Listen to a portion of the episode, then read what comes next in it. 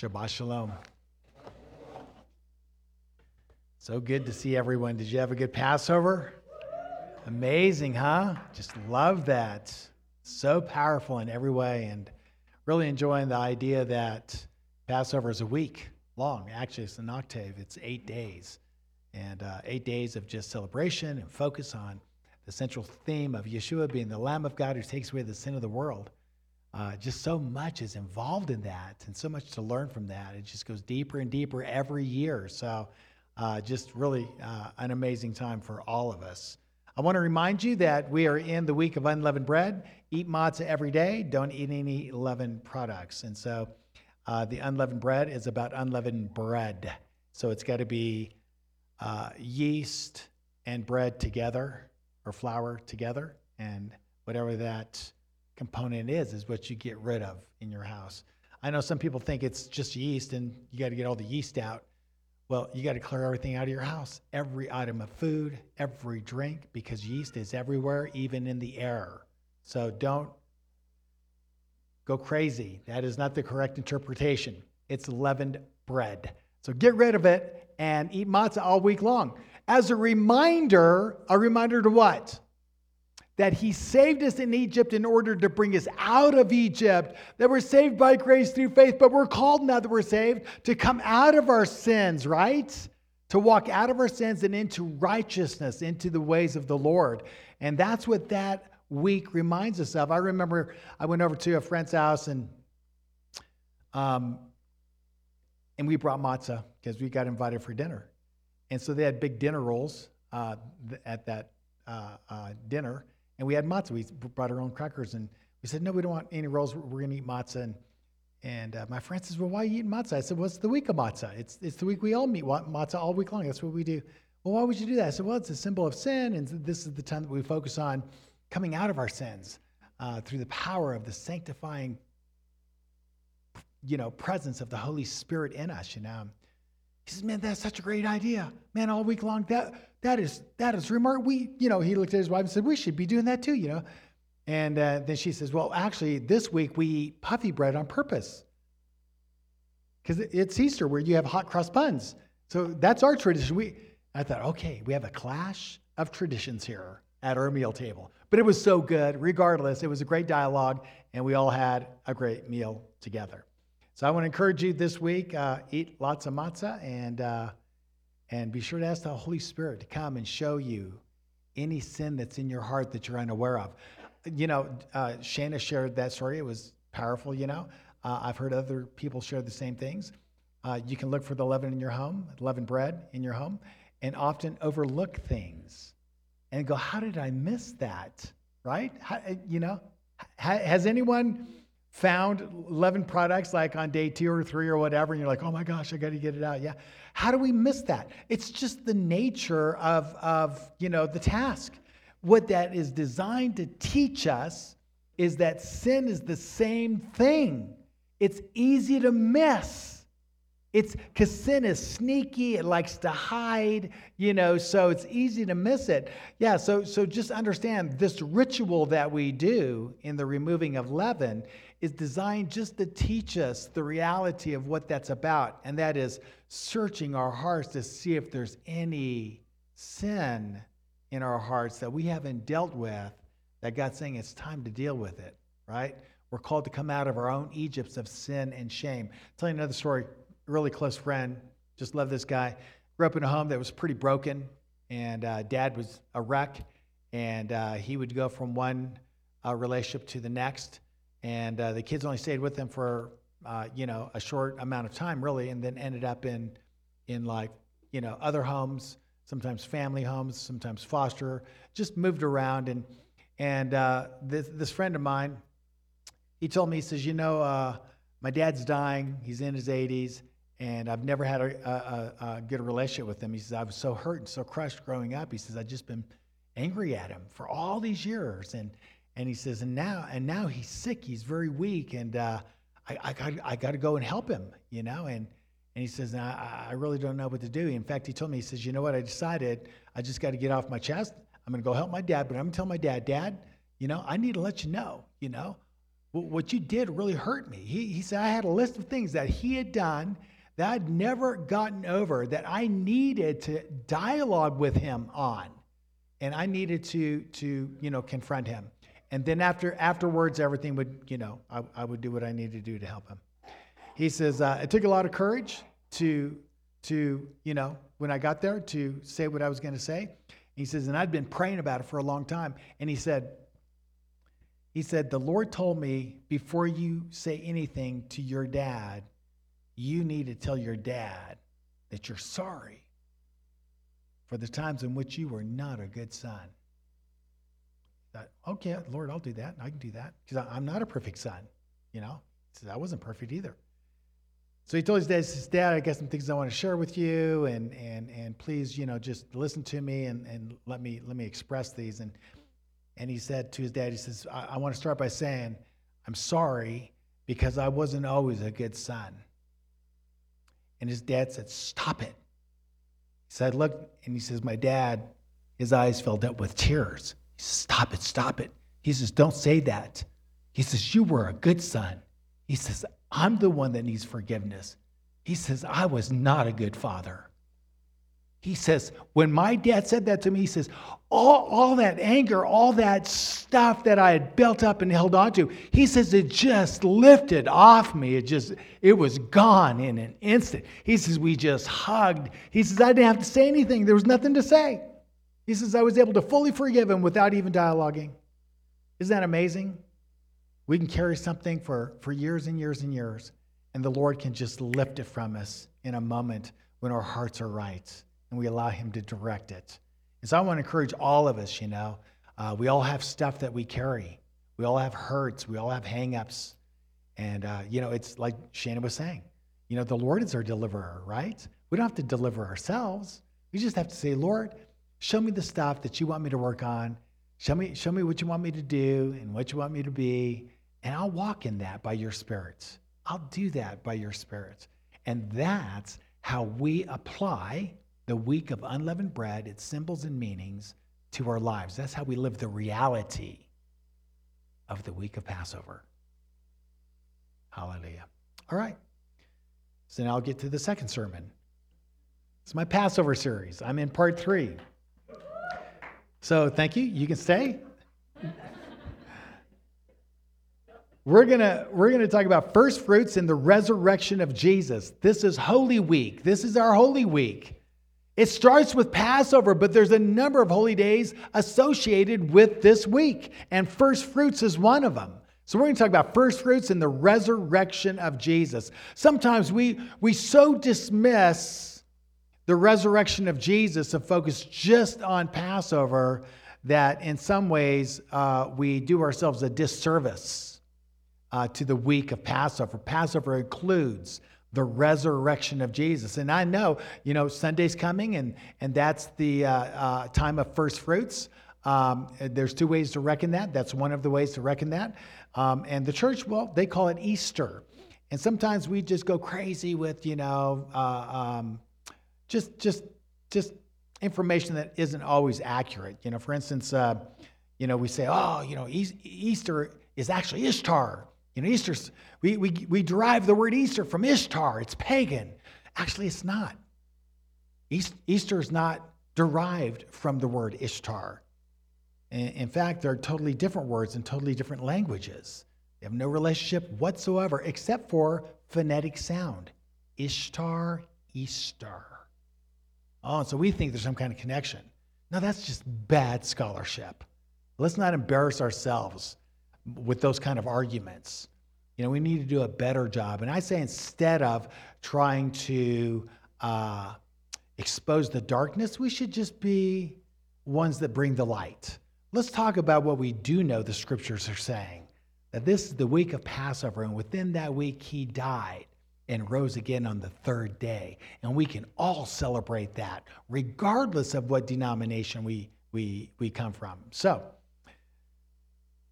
Jumping into first fruits. It is the day following the Sabbath of Passover. Sabbath is an eight day festival. There's always a Shabbat in that week, and the day after the Shabbat every year is the same day. It's Sunday. Sunday is the day after the Shabbat of Passover. And that marks the festival called First Fruits. It is a celebration of the early spring harvest of barley. It was a symbol of life from death, the dead of winter, right? When everything's dead. And the big symbol of winter is death. And in the spring, you begin to see everything coming out of the ground, right? Guess what comes out of the ground first in the Middle East? The barley. The barley is the early uh, uh, life that, that comes up out of the ground. And so they would take that barley and they would take the first fruits and offer it to the Lord as a way of saying thanks for life from the dead. So these are the types and shadows of the festival. And they find their fulfillment in Yeshua's resurrection from the dead. In his physical resurrection, we see what we all will receive when he returns. In his bodily resurrection, we get a glimpse at what we're all going to get when he returns an indestructible, powerful, glorified body with hair and no limitations. So, what looked like defeat in his death proved to be a victory vindicated by a stunning resurrection from the dead on Sunday morning, which, according to some very educated, powerful members of the Sanhedrin, was in fact on first fruits. So today, we will look a little bit deeper at first fruits in this Holy Week of Passover. Leviticus 23. This is where it all begins 9 through 11. Then the Lord spoke to Moses, saying, Speak to the sons of Israel and say to them, When you enter the land that I'm going to give you, uh, and you reap its harvest, then you shall bring in the sheaf of the first fruits of the harvest to the priest. It's in reference to the barley. Verse 11 He shall wave the sheaf before the Lord for you to be accepted. On the day after the Sabbath, the priest shall wave it. It is to be a perpetual statute throughout your generations in all of your dwelling places. So they're going to bring the sheaf before the Lord and they're going to wave it before the Lord in order for the people of Israel to be accepted by the Lord. What's that all about? It's very it's I don't know. It's it's there's a lot here to unpack. And I haven't unpacked it all. I don't think anyone's unpacked it all. Suffice it to say, there's something about first fruits that deals with our being accepted before the Lord, atoned for at Passover, right? Yeah. But first fruits has something to do with the, our acceptance before the Lord. And it's very significant. And for that reason, God says, I want you to keep this in memorial in every generation until the world comes to an end. So let's look at this. What does it mean? Whatever it is, it's super important. Let me state that all the Gospels testify that Jesus was crucified, dead, and buried on Friday of Passover week. That's indisputable. All four Gospels make that point. In fact, let me give you just one John chapter 19, 13 through 15. When Pilate heard what they had said, he took Jesus outside and sat on the judge's seat in a place called Stone Pavement. In Hebrew, it is called Gabbatha. Verse 14 The time was about noon on the Friday of the Passover festival. Pilate said to the Jews, Look, here's your king. All four Gospels make the point that the passion of Christ and his crucifixion and his death occurred on Friday. They use a, a technical term in the Greek, paraskeue. We translate preparation day. It's code for Friday. It's a technical term. It only means Friday. It's never used in relationship to any other day, just Friday. This is how we know that he was crucified on Friday, and the, the, the evidence is overwhelming.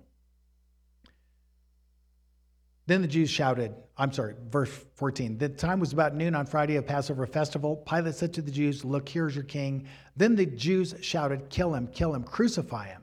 Pilate asked them, Shall I crucify your king? The chief priests responded, The emperor is the only king we have. So if you want more, more information on that, we have a little booklet out on our um, book rack, and it's called, I think, The Day of Preparation. But you can grab that on the way out if you want to have more information about that. Now, I can hear people saying, I can hear right now in protest, you cannot get three days and three nights from a Friday afternoon to a Sunday, Sunday morning. You know, take that, Pastor. I agree. I agree. If one is a hyper literalist and has no grasp on first century Jewish culture and language. See, if you're a Jew in the first century, you would count time inclusively, not exclusively. And any part of a day would include the whole day and the whole night. And that's how Jews counted time, and that's how they reckoned it. So when they said three days and three nights, it, it could be part of Friday, all of Saturday, and part of Sunday and you would call that three days and three nights. That's how, that's their culture, their language, their idioms. So if you want more information, I got another booklet called uh, Three Days and Three Nights. So get that. It has all the sources, and you can read that for yourselves. I don't have time to go into it. Suffice it to say, the evidence is irrefutable that Jesus was crucified, dead, and buried late on Friday afternoon. And then he rises from the grave on Sunday morning. Turn with me to John chapter 20. We'll look at the first 18 verses. It says, Now, on the first day of the week, what's that code for? Sunday. That's Sunday. So the Jews counted time related to the Sabbath. It would be day one, Sunday, right? They say day one, day two, day three, day four, day five. But they want to say day six. What would they say? Paraskeue. Now they'd say day of preparation. And then they'd say the Shabbat. Day one, day two, day three, day four, day five, Paraskeue, Shabbat.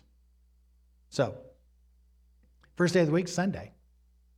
Mary Magdalene came to the tomb early while it was still dark.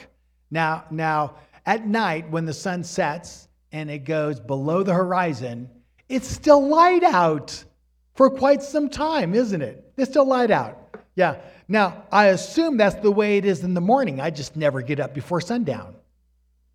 But those who have gotten up before sundown have told me it's light considerably, you know, uh, uh, before the sun appears. And that's true. And so this is early in the morning before the sun rises. Mary's already at the tomb while it is still dark and saw the stone had been taken away from the tomb, or yes, from the tomb. Remember the song Rattle that came out? I think that was, uh, was it Bethel or one of the groups came out with a song really popular last year called Rattle. And one of the phrases in the song is Friday's disappointment is Sunday's empty tomb. You got to love that. So powerful. So here's the resurrection of Jesus in the midst of chaos and disappointment and, and a lot of fear he rises in a stunning, powerful, earth shaking event. Verse 2 So she ran and came to Simon Peter and to the other disciple who Jesus loved and said to them, They have taken away the Lord from the tomb, and we do not know where they have put him. Then Peter and the other disciple went out and were going to the tomb, and the two were running together, and the other disciple ran ahead faster than Peter and came to the tomb first. And bending over to look, he saw the stripes of linen cloth lying there, though he did not go in. Then Simon Peter came also after, following him, and he went into the tomb and saw the uh, strips of linen cloth lying there, and the face cloth was on his head, not lying with the strips of linen cloth, but folded separately in one place. So the other disciple who had come to the tomb first also went in, and he saw and believed. For they did not yet know the scripture that it was necessary for him to rise from the dead. They did not anticipate that. They did not understand that. They are confused. Mary thinks someone stole the body. Then the disciples went away again to their own homes. But Mary stood outside the tomb, weeping. Then, while she was weeping, she bent over to look into the tomb, and she saw two angels in white seated, one at the head and one at the feet, where the body of Jesus had been lying. They said to her, Woman, why are you weeping? She said to them, They have taken away my Lord, and I do not know where they have put him. When she had said these things, she turned around and saw Jesus standing there, and she did not know that it was Jesus. Jesus said to her, Woman, why are you weeping? Who are you looking for? She thought it was the gardener and said to him, Sir, if you have carried him away, tell me where you have put him, and I will take him. Jesus said to her, Mary. She turned around and said in, to him in Aramaic, Rabboni, which means teacher. Verse 17. Jesus said to her, Do not touch me, for I have not yet ascended to the Father. Isn't that interesting? She, she goes to embrace him, and he says, No, no, no, no, no, don't touch me. I have not yet ascended to the Father. What does that mean? You know, what, what, what's he referring to? But go and tell my brothers, I'm ascending to my Father and your Father, and my God and your God.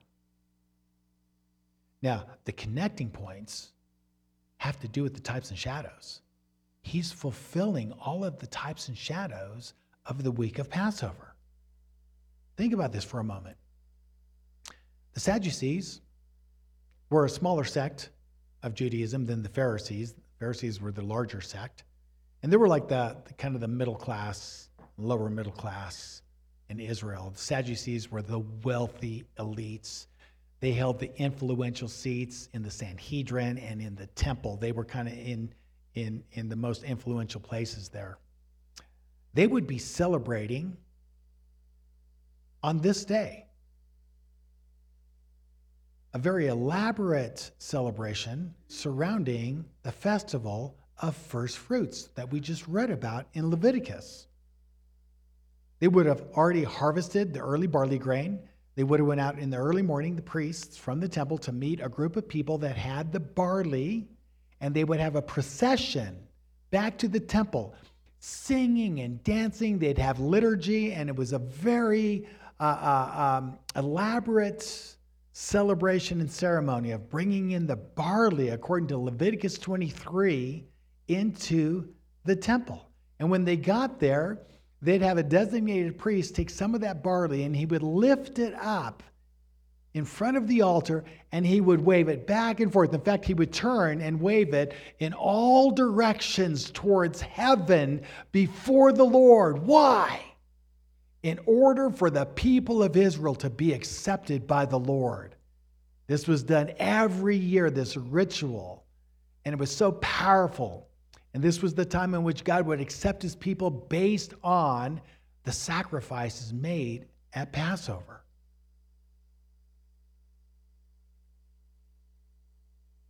And it's on this day that Jesus is coming out of the grave and he's telling Mary early in the morning, Don't touch me.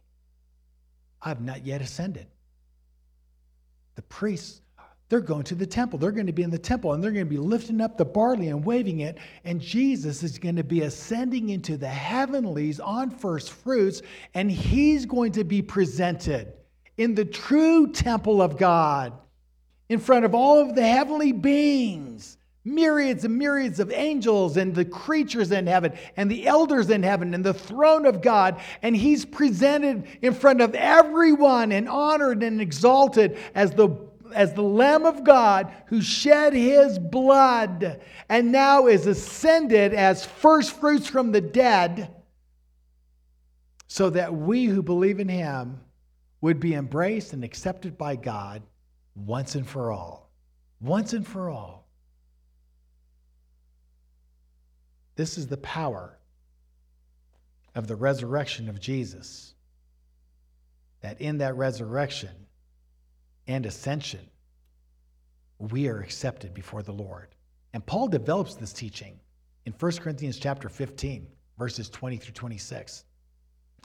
Paul says this But now Christ has been raised from the dead, the first fruits of those who are asleep.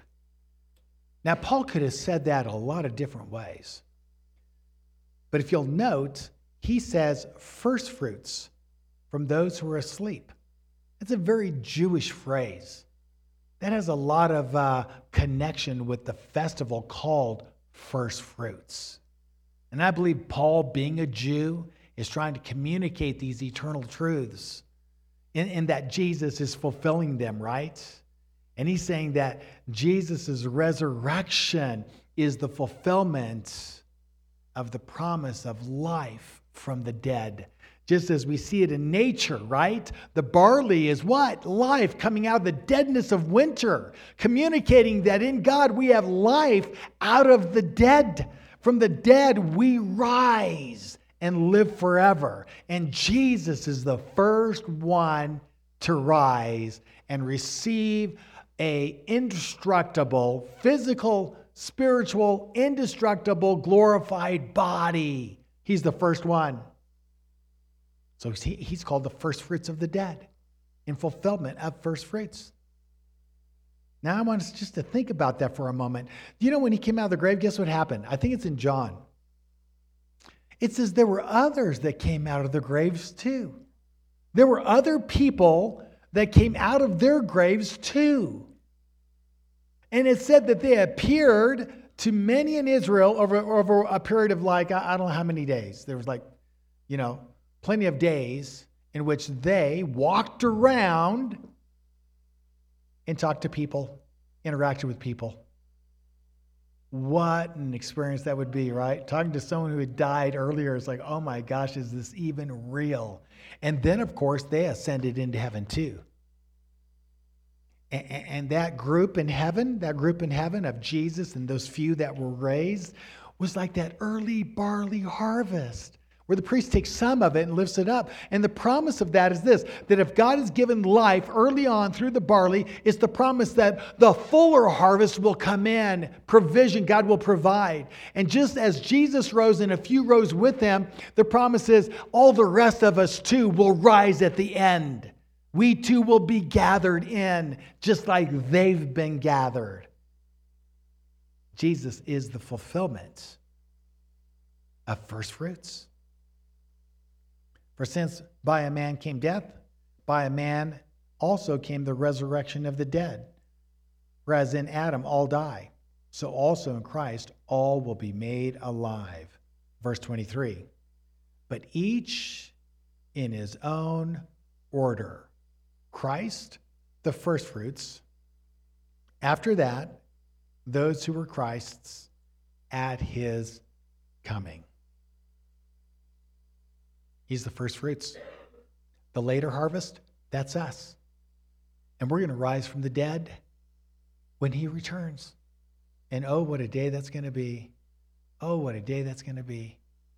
Man, I cannot even fathom the joy. I, I think we'll fall and weep and laugh and hiccup and dance and, you know, it's like the songwriter said, I can only imagine what that day's going to be like. You know, what am, what am I going to do? I, I can't even anticipate what I'm going to do. You know, you don't know what you're going to do when you're in that overwhelming presence of glory and that transformation that comes with that resurrection.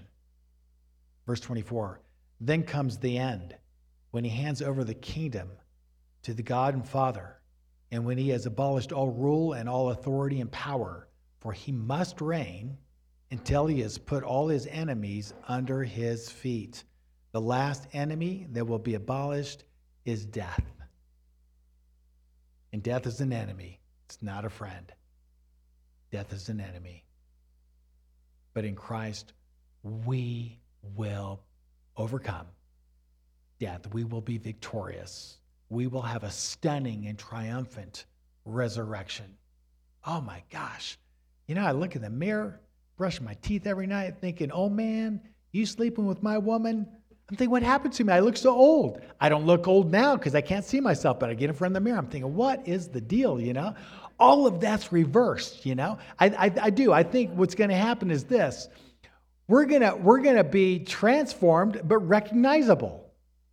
Yeah, I do. I'm going to have my hair back. I do believe that because I believe, I, I don't know. I, this, is, this is speculation, okay? This is BS, bad scholarship.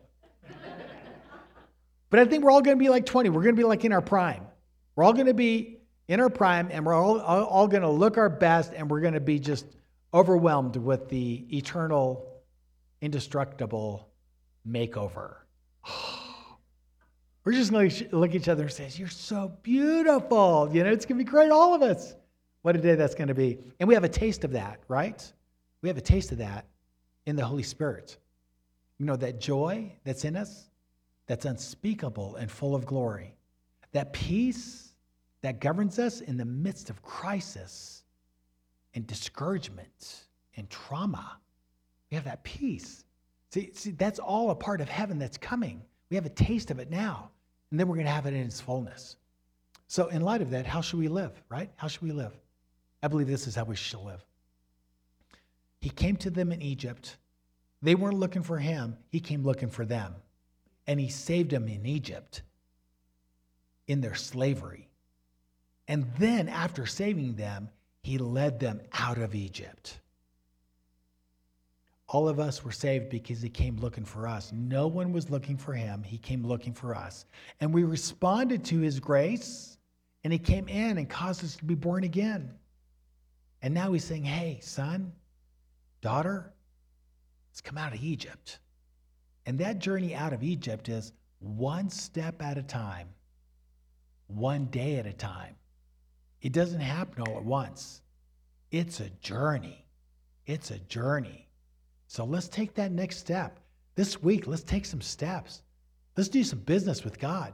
Let's say, God, what, what are some areas of my life that I need to really kind of put behind me now? You know, what God allowed last year, He won't allow this year. There's always some measure of that every year. So, what is that for you, right? Think about it. Do I have envy in my heart? Do I have jealousy in my heart? Do I have greed in my heart? Do I have lust in my heart? Do I have unforgiveness in my heart and bitterness? What, what, what is it? God, let's do some business. Show me your perspective. I want to take another step out of my Egypt. Yeah, that's the meaning of this week of Passover.